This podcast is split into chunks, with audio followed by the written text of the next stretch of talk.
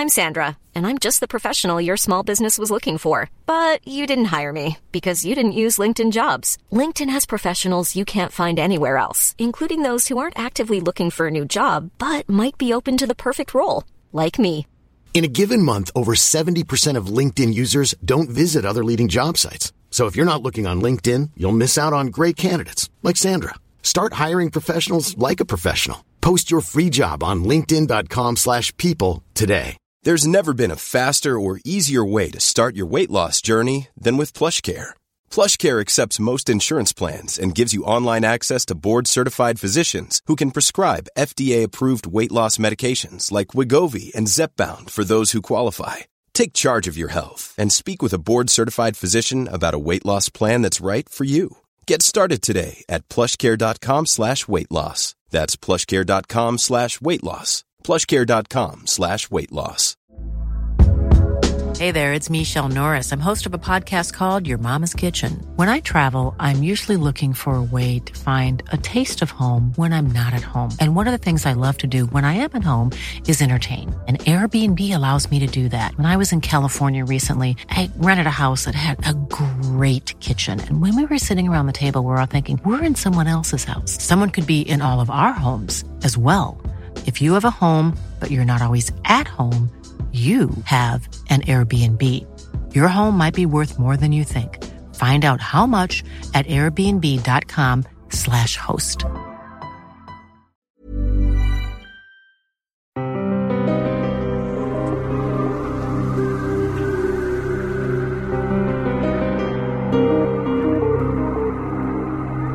Hank was spinning quite a space lie. Something about earrings wearing their owners. The crew got a boot out of the yarn. Until they got to thinking. And the Gods Laughed by Fredric Brown. That's next on the Lost Sci Fi Podcast, with at least one lost vintage sci fi short story in every episode. Today's episode of the podcast marks the debut of Fredric Brown. Brown was born in Cincinnati, Ohio in 1906. At 18, he became an office worker and did that until he was 30 when he left to become a writer. His first science fiction short story appeared five years later in 1941. He won the Edgar Award for Best First Mystery for the fabulous Clipjoint in 1947 from the Mystery Writers of America. Fredric Brown wrote more than 300 short stories, including some of the shortest science fiction short stories you'll ever find. Many of them can be found in vintage sci fi magazines in their entirety on only one page. And The Gods Laughed isn't a long story, but it's longer than those little one page vignettes.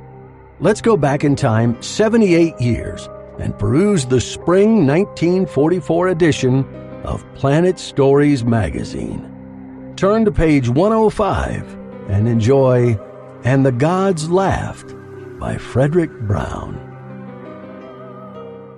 You know how it is when you're with a work crew on one of the asteroids. You're there, stuck for the month you signed up for, with four other guys, and nothing to do but talk.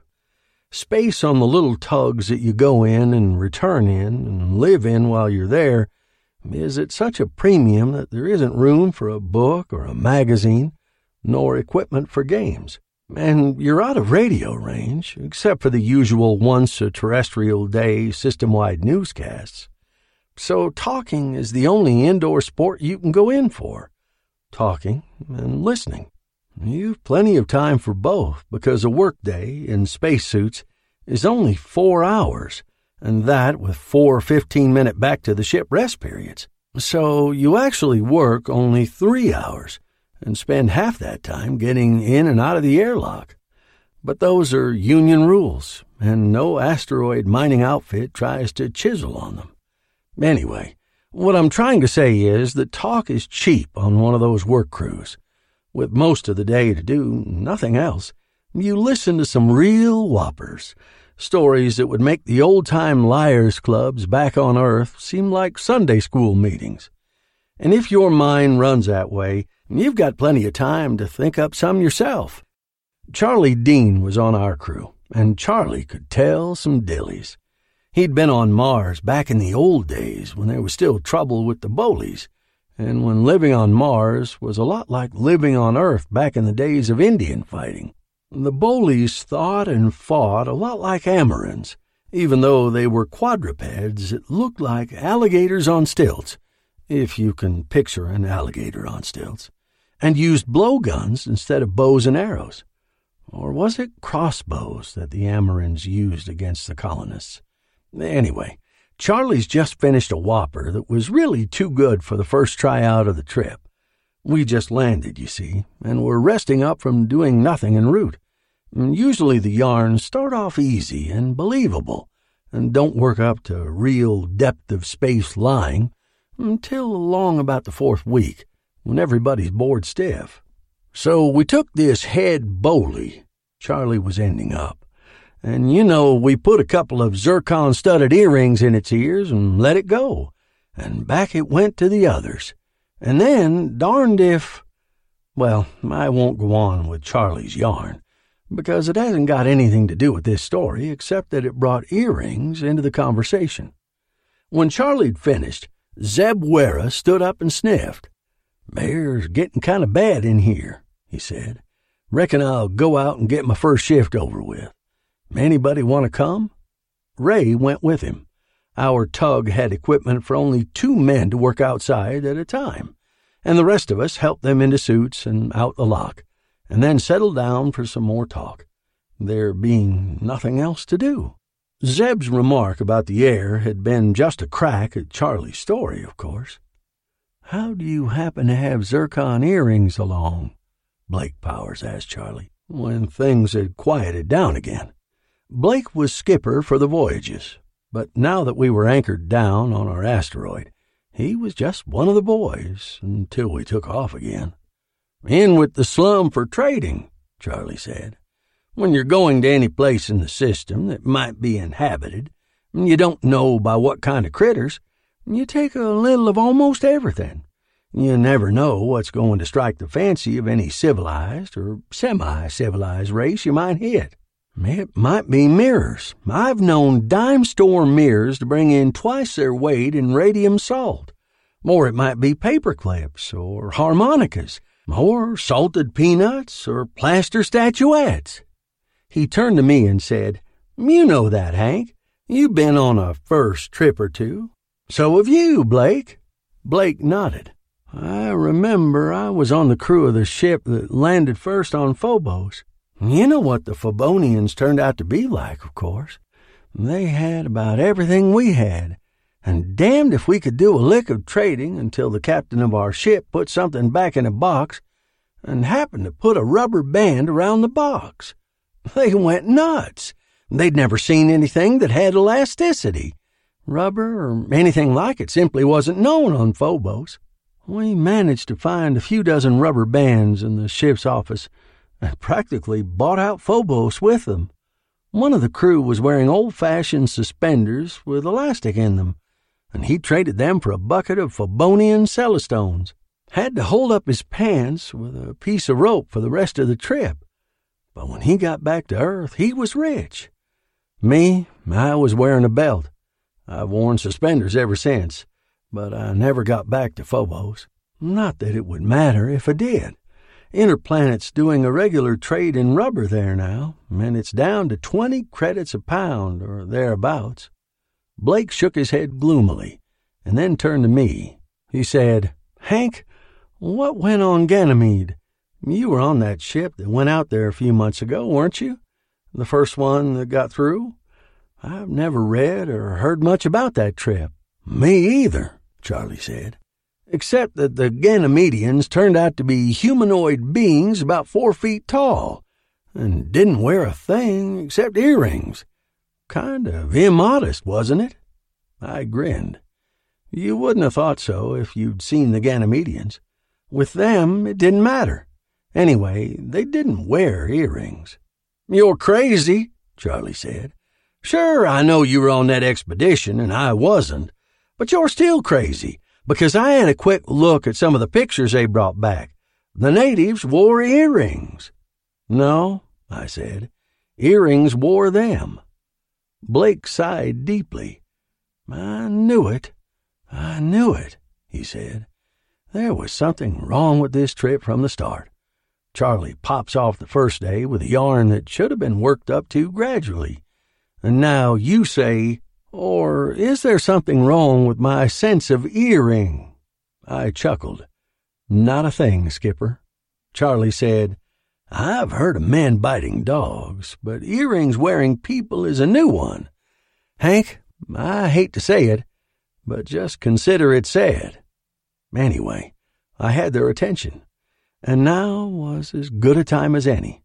I said, If you read about the trip, you know we left Earth about eight months ago for a six months round trip.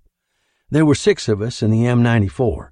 Me and two others made up the crew, and there were three specialists to do the studying and exploring. Not the really top flight specialists, though, because the trip was too risky to send them. That was the third ship to try for Ganymede, and the other two had cracked up on outer Jovian satellites that the observatories hadn't spotted from Earth, because they are too small to show up in the scopes at that distance. When you get there, you find there's practically an asteroid belt around Jupiter, most of them so black they don't reflect light to speak of, and you can't see them till they hit you or you hit them. But most of them skip the satellites. Blake interrupted. Unless they wore earrings. Or unless earrings wore them, said Charlie. Neither, I admitted. All right, so we were lucky and got through the belt and landed. Like I said, there were six of us. Lecky, the biologist, Haynes, geologist and mineralogist, and Hilda Race, who loved little flowers and was a botanist. Egad! You'd have loved Hilda, at a distance. Somebody must have wanted to get rid of her and sent her on that trip. She gushed. You know the type. And then there was Art Willis and Dick Carney. They gave Dick skipper's rating for the trip. He knew enough astrogation to get us through. So Dick was skipper, and Art and I were flunkies and gunmen. Our main job was to go along with the specialists whenever they left the ship and stand guard over them against whatever dangers might pop up. Man, did anything pop? Charlie demanded. I'm coming to that, I told him. We found Ganymede not so bad, as places go. Gravity low, of course, but you could get around easily and keep your balance once you got used to it. And the air was breathable for a couple of hours. After that, you found yourself panning like a dog. A lot of funny animals, but none of them were very dangerous. No reptilian life, all of it mammalian but a funny kind of mammalian, if you know what I mean. Blake said, I don't want to know what you mean. Get to the natives and the earrings. I said, but of course, with animals like that, you never know whether they're dangerous until you've been around them for a while. You can't judge by size or looks. Like, if you'd never seen a snake, you'd never guess that a little coral snake was dangerous, would you? and a Martian ZZ looks for all the world like an overgrown guinea pig. But without a gun, or with one for that matter, I'd rather face a grizzly bear or a. The earrings, said Blake. You were talking about earrings. I said, Oh, yes, earrings. Well, the natives wore them. For now, I'll put it that way, to make it easier to tell. One earring apiece, even though they had two ears gave them a sort of lopsided look because they were pretty fair sized earrings, like hoops of plain gold, two or three inches in diameter. Anyway, the tribe we landed near wore them that way. We could see the village, a very primitive sort of place made of mud huts, from where we landed. We had a council of war and decided that three of us would stay in the ship and the other three go to the village. Lecky, the biologist, and Art Willis and I with guns. We didn't know what we might run into, see? And Lecky was chosen because he was pretty much of a linguist. He had a flair for languages and could talk them almost as soon as he heard them. They'd heard us land, and a bunch of them, about forty, I guess, met us halfway between the ship and the village. And they were friendly, funny people, quiet and dignified, and acting not at all like you'd expect savages to act toward people landing out of the sky. You know how most primitives react. Either they practically worship you, or else they try to kill you.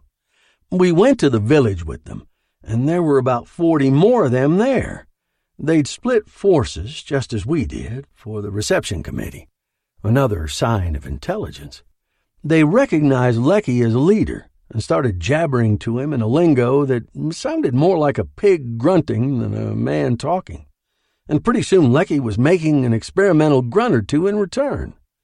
Everything seemed on the up and up, and no danger. And they weren't paying much attention to Art and me, so we decided to wander off for a stroll around outside of the village to see what the country in general was like, and whether there were any dangerous beasties or what not. We didn't see any animals, but we did see another native. He acted different from the others. Very different. He threw a spear at us and then ran and it was Art who noticed that this native didn't wear an earring. And then breathing began to get a bit hard for us. We'd been away from the ship over an hour, so we went back to the village to collect Lecky and take him to the ship. He was getting along so well that he hated to leave, but he was starting to pant too, so we talked him into it. He was wearing one of the earrings and said they'd given it to him as a present and he'd made them a return present of a pocket slide rule he happened to have with him. Why a slide rule? I asked him. Those things cost money, and we've got plenty of junk that would make them happier. That's what you think, he said. They figured out how to multiply and divide with it almost as soon as I showed it to them. I showed them how to extract square roots, and I was starting on cube roots when you fellows came back. I whistled and took a close look to see if maybe he was kidding me. He didn't seem to be, but I noticed that he was walking strangely and, well, acting just a bit strangely somehow, although I couldn't put my finger on what it was. I decided finally that he was just a bit overexcited. This was Lecky's first trip off Earth, so that was natural enough. Inside the ship, as soon as Lecky got his breath back, the last hundred yards pretty well winded us. He started in to tell Haines and Hilda Race about the Ganymedians. Most of it was too technical for me, but I got that they had some strange contradictions in them. As far as their way of life was concerned, they were more primitive than Australian bushmen. But they had brains and a philosophy and a knowledge of mathematics and pure science. They'd told him some things about atomic structure that excited hell out of him. He was in a dither to get back to Earth, where he could get at equipment to check some of those things. And he said the earring was a sign of membership in the tribe. They'd acknowledged him as a friend and compatriot, and what not, by giving it to him. Blake asked, Was it gold? I'm coming to that, I told him. I was feeling cramped from sitting so long in one position on the bunk, and I stood up and stretched. There isn't much room to stretch in an asteroid tug, and my hand hit against the pistol resting in the clips on the wall. I said, What's the pistol for, Blake? He shrugged. Rules. Has to be one hand weapon on every spacecraft. Heaven knows why on an asteroid ship. Unless a council thinks someday an asteroid may get mad at us when we tow it out of orbit, so it cracks up another. Say, did I ever tell you about the time we had a little 20 ton rock in tow and. Shut up, Blake, Charlie said. He's just getting to those damn earrings. Yeah, the earrings, I said. I took the pistol down from the wall and looked at it. It was an old fashioned metal project weapon, 20 shot, circa 2000. It was loaded and usable, but dirty. It hurts me to see a dirty gun. I went on talking, but I sat back down on the bunk, took an old handkerchief out of my duffel box, and started to clean and polish the handgun while I talked. I said, He wouldn't let us take the earring off. Acted just a little funny about it when Haines wanted to analyze the metal. Told Haines he could get one of his own if he wanted to mess with it. And then he went back to rhapsodizing over the superior knowledge the Ganymedians had shown. Next day, all of them wanted to go to the village, but we'd made the rule that not more than three of the six of us would be outside the ship at once, and they'd have to take turns. Since Lecky could talk their grunt lingo, he and Hilda went first, and Art went along to guard them. Looked safe enough to work that proportion now, two scientists to one guard.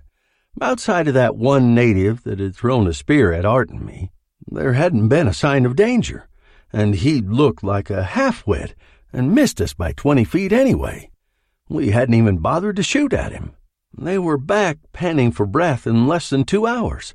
Hilda Race's eyes were shining, and she was wearing one of the rings in her left ear. She looked as proud as though it was a royal crown making her Queen of Mars or something. She gushed about it as soon as she got her wind back and stopped panting. I went on the next trip with Lecky and Haines. Haines was kind of grumpy for some reason and said they weren't going to put one of those rings in his ear, even if he did want one for analysis. They could just hand it to him or else. Again, nobody paid much attention to me after we got there, and I wandered around the village. I was on the outskirts of it when I heard a yell, and I ran back to the center of town but fast, because it sounded like Haines. There was a crowd around a spot in the middle of, well, call it the compound. Took me a minute to wedge my way through, scattering natives to all sides as I went. And when I got to the middle of things, Haines was just getting up, and there was a big stain of red on the front of his white linen coat. I grabbed him to help him up and said, Haines, what's the matter? You hurt? He shook his head slowly, as though he was kind of dazed, and then he said, I'm all right, Hank. I'm all right. I just stumbled and fell. Then he saw me looking at that red stain and smiled. I guess it was a smile, but it didn't look natural. He said, That's not blood, Hank. Some native red wine I happened to spill. Part of the ceremony. Hiring for your small business? If you're not looking for professionals on LinkedIn, you're looking in the wrong place. That's like looking for your car keys in a fish tank. LinkedIn helps you hire professionals you can't find anywhere else, even those who aren't actively searching for a new job but might be open to the perfect role. In a given month, over 70% of LinkedIn users don't even visit other leading job sites. So start looking in the right place. With LinkedIn, you can hire professionals like a professional. Post your free job on linkedin.com slash people today. Hey there, it's Michelle Norris. I'm host of a podcast called Your Mama's Kitchen. When I travel, I'm usually looking for a way to find a taste of home when I'm not at home. And one of the things I love to do when I am at home is entertain. And Airbnb allows me to do that. When I was in California recently, I rented a house that had a great kitchen. And when we were sitting around the table, we we're all thinking, we're in someone else's house. Someone could be in all of our homes as well. If you have a home, but you're not always at home, you have an Airbnb. Your home might be worth more than you think. Find out how much at airbnb.com/slash host. I started to ask what ceremony, and then I saw he was wearing one of the gold earrings. I thought that was damn funny.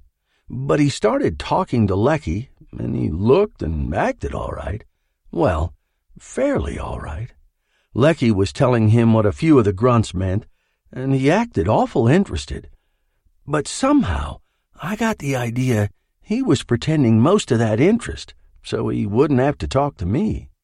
He acted as though he was thinking hard inside, and maybe he was making up a better story to cover that stain on his clothes, and the fact that he changed his mind so quick about the earring.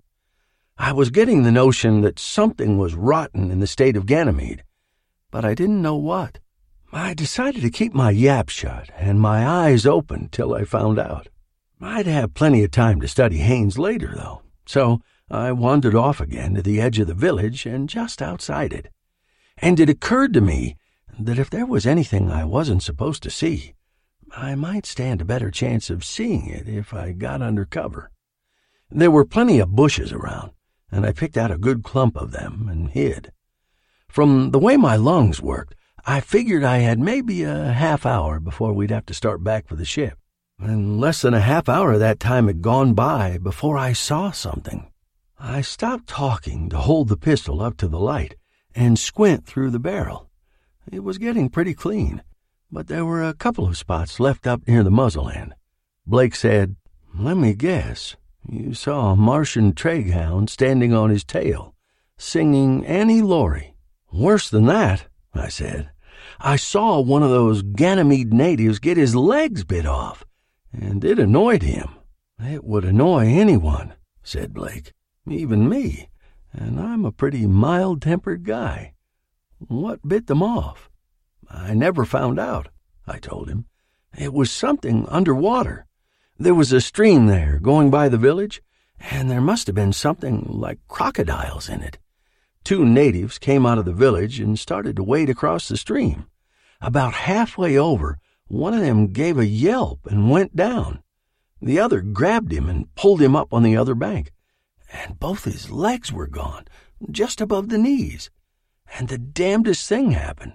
The native with his legs off stood up on the stumps of them and started talking, or grunting, quite calmly to his companion, who grunted back. And if tone of voice meant anything, he was annoyed. Nothing more. He tried walking on the stumps of his legs and found he couldn't go very fast. And then he gave a gesture that looked for all the world like a shrug, and reached up and took off his earring and held it out to the other native. And then came the strangest part. The other native took it, and the very instant the ring left the hand of the first one, the one with his legs off, he fell down dead. The other one picked up the corpse and threw it in the water and went on. And as soon as he was out of sight, I went back to get Lecky and Haines and take them to the ship. They were ready to leave when I got there. I thought I was worried a bit, but I hadn't seen anything yet. Not till I started back to the ship with Lecky and Haines. Haines, first thing I noticed, had the stain gone from the front of his coat. Wine, or whatever it was, somebody'd managed to get it out for him, and the coat wasn't even wet. But it was torn pierced. I hadn't noticed that before. But there was a place there that looked like a spear had gone through his coat. And then he happened to get in front of me, and I saw that there was another tear or rip just like it in the back of his coat. Taken together, it was like somebody'd pushed a spear through him from front to back when he'd yelled. But if a spear'd gone through him like that, then he was dead. And there he was, walking ahead of me back to the ship, with one of those earrings in his left ear. And I couldn't help but remember about that native and the thing in the river. That native was sure enough dead, too, with his legs off like that. But he hadn't found it out until he'd handed that earring away. I can tell you I was plenty thoughtful that evening, watching everybody and it seemed to me that they were all acting strange. Especially Hilda. You'd have to watch a hippopotamus acting kittenish to get an idea. Haines and Lecky seemed thoughtful and subdued, like they were planning something, maybe. After a while, Art came up from the glory hole, and he was wearing one of those rings. Gave me a kind of shiver to realize that, if what I was thinking could possibly be true, then there was only me and Dick left. And I'd better start comparing notes with Dick pretty soon. He was working on a report, but I knew pretty soon he'd make his routine inspection trip through the storerooms before turning in, and I'd corner him. Meanwhile, I watched the other four, and I got surer and surer, and more and more scared. They were trying their darndest to act natural, but once in a while one of them would slip. For one thing, they'd forget to talk. I mean, one of them would turn to another as though he was saying something, but he wouldn't. And then, as though remembering, he'd start in the middle of it, like he'd been talking without words before, telepathically. And pretty soon Dick gets up and goes out, and I followed him. We got to one of the side storerooms, and I closed the door. Dick, I asked, have you noticed it? and he wanted to know what I was talking about. So I told him. I said, Those four people out there, they aren't the ones we started with. What happened to Art and Hilda and Lecky and Haynes? What the hell goes on here? Haven't you noticed anything out of the ordinary?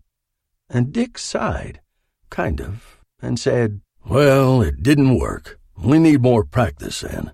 Come on and we'll tell you all about it. And he opened the door and held out his hand to me, and the sleeve of his shirt pulled back a little from the wrist, and he was wearing one of those gold things, like the others, only he was wearing it as a bracelet instead of an earring. I, well, I was too dumbfounded to say anything. I didn't take the hand he held out, but I followed him back into the main room.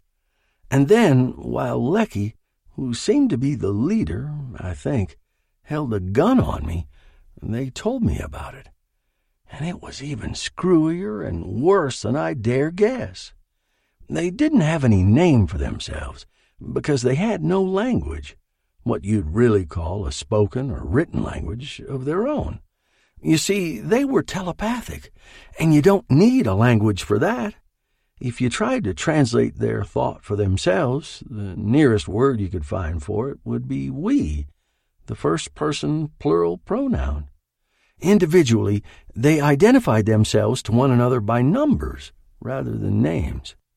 And just as they had no language of their own, they had no real bodies of their own, nor active minds of their own. They were parasitic in a sense that Earthmen can't conceive. They were entities apart from, well, it's difficult to explain, but in a way, they had no real existence when not attached to a body they could animate and think with. The easiest way to put it is that a detached um, earring god, which is what the Ganymedian natives called them, was asleep, dormant, ineffective, had no power of thought or motion in itself. Charlie and Blake were looking bewildered. Charlie said, You're trying to say, Hank, that when one of them came in contact with a person, they took over that person and ran him and thought with his mind, but uh, kept their own identity? And what happened to the person they took over? I said, as near as I could make out, he stayed there too, as it were, but was dominated by the entity. I mean, there remained all his memories and his individuality, but something else was in the driver's seat, running him. Didn't matter whether he was alive or dead either, as long as his body wasn't in too bad shape. Like Haynes, they'd had to kill him to put an earring on him. He was dead, in that if that ring was removed, he'd have fallen flat and never got up again, unless it was put back. Like the native whose legs had been cut off. The entity running him decided the body was no longer practicable for use, so he handed himself back to the other natives, see? And they'd find another body in better shape for him to use. They didn't tell me where they came from, except that it was outside the solar system, nor just how they got to Ganymede. Not by themselves, though, because they couldn't even exist by themselves. They must have got as far as Ganymede as parasites of visitors had landed there at some time or another, maybe millions of years ago.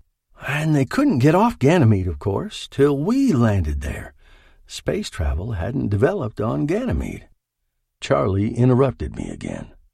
But if they were so smart, why didn't they develop it themselves? They couldn't, I told him. They weren't any smarter than the minds they occupied. Well, a little smarter in a way, because they could use those minds to their full capacity, and people, terrestrial or Ganymedian, don't do that. But even the full capacity of the mind of a Ganymedian savage wasn't sufficient to develop a spaceship. But now they had us. I mean, they had Lecky and Haynes and Hilda and Art and Dick. And they had our spaceship. And they were going to Earth because they knew all about it and about conditions there from our minds. They planned, simply, to take over Earth and uh, run it they didn't explain the details of how they propagate, but I gathered that there wouldn't be any shortage of earrings to go around on Earth. Earrings or bracelets or however they'd attach themselves. Bracelets, probably, or arm or leg bands, because wearing earrings like that would be too conspicuous on Earth, and they'd have to work in secret for a while. Take over a few people at a time without letting the others know what was going on. And Lecky, or the one that was running Lecky, told me they'd been using me as a guinea pig, that they could have put a ring on me, taken me over at any time. But they wanted to check on how they were doing at imitating normal people. They wanted to know whether or not I got suspicious and guessed the truth. So Dick, or the thing that was running him, had kept himself out of sight under Dick's sleeve. So if I got suspicious of the others, I'd talk it over with Dick, just as I really did do. And that let them know they needed a lot more practice animating those bodies before they took the ship back to Earth to start their campaign there. And, well, that was the whole story, and they told it to me to watch my reactions as a normal human. And then Lecky took a ring out of his pocket and held it out toward me with one hand, keeping the pistol on me with the other hand. He told me I might as well put it on, because if I didn't, he could shoot me first and then put it on me, but that they greatly preferred to take over undamaged bodies, and that it would be better for me, too, if I, that is, my body, didn't die first. But naturally, I didn't see it that way. I pretended to reach out for the ring hesitantly, but instead I batted the gun out of his hand and made a dive for it as it hit the floor. I got it too, just as they all came for me. And I fired three shots into them before I saw that it wasn't even annoying them. Damn it! The only way you can stop a body animated by one of those things is to make it fix it so it can't move, like cutting off the legs or something. A bullet in the heart doesn't worry it. But I'd backed to the door and got out of it, out into the Ganymedian night, without even a coat on. It was colder than hell, too. And after I got out there, there just wasn't any place to go, except back in the ship, and I wasn't going there. They didn't come out after me, didn't bother to. They knew that within three hours, four at the outside, I'd be unconscious from insufficient oxygen if the cold or something else didn't get me first. Maybe there was some way out, but I didn't see one. I just sat down on a stone about a hundred yards from the ship and tried to think of something I could do. But I didn't go anywhere with the butt, and there was a moment's silence, and then Charlie said, Well? And Blake said, What did you do? Nothing, I said. I couldn't think of a thing to do. I just sat there. Till morning? No, I lost consciousness before morning. I came to while it was still dark in the ship. Blake was looking at me with a puzzled frown. He said, The hell? You mean. And then Charlie let out a sudden yip and dived headfirst out of the bunk he'd been lying on and grabbed the gun out of my hand. I had just finished cleaning it and slipped the cartridge clip back in. And then, with it in his hand, he stood there staring at me as though he'd never seen me before. Blake said, Sit down, Charlie. Don't you know when you're being ribbed? But, uh, better keep the gun just the same. Charlie kept the gun all right and turned it around to point at me. He said, I'm making a damn fool out of myself, all right. But, Hank, roll up your sleeves. I grinned and stood up. I said, Don't forget my ankles, too. But there was something dead serious in his face, and I didn't push him too far. Blake said, He could even have it on him somewhere else with adhesive tape. I mean, on the million to one chance that he wasn't kidding. Charlie nodded without turning to look at Blake. He said, Hank, I hate to ask it, but I sighed and then chuckled. I said, Well, I was just going to take a shower anyway. It was hot in the ship, and I was wearing only shoes and a pair of coveralls. Paying no attention to Blake and Charlie, I slipped them off and stepped through the oil silk curtains of the little shower cubicle and turned on the water. Over the sound of the shower, I could hear Blake laughing, and Charlie cursing softly to himself. And when I came out of the shower, drying myself, even Charlie was grinning. Blake said, and I thought that yarn Charlie just told was a dilly. This trip is backwards. We'll end up having to tell each other the truth. There was a sharp rapping on the hull beside the airlock, and Charlie Dean went to open it. He growled, If you tell Zeb and Ray what chumps you made out of us, I'll beat your damn ears in. You and your earring gods. Portion of telepathic report of number 67843 on asteroid J864A to number 5463 on Terra. As planned, I tested credulity of terrestrial minds by telling them the true story of what happened on Ganymede, found them capable of acceptance thereof. This proves that our idea of embedding ourselves within the flesh of these terrestrial creatures was an excellent one, and is essential to the success of our plan. True, this is less simple than our method on Ganymede, but we must continue to perform the operation upon each terrestrial being as we take him over. Bracelets or other appendages would arouse suspicion.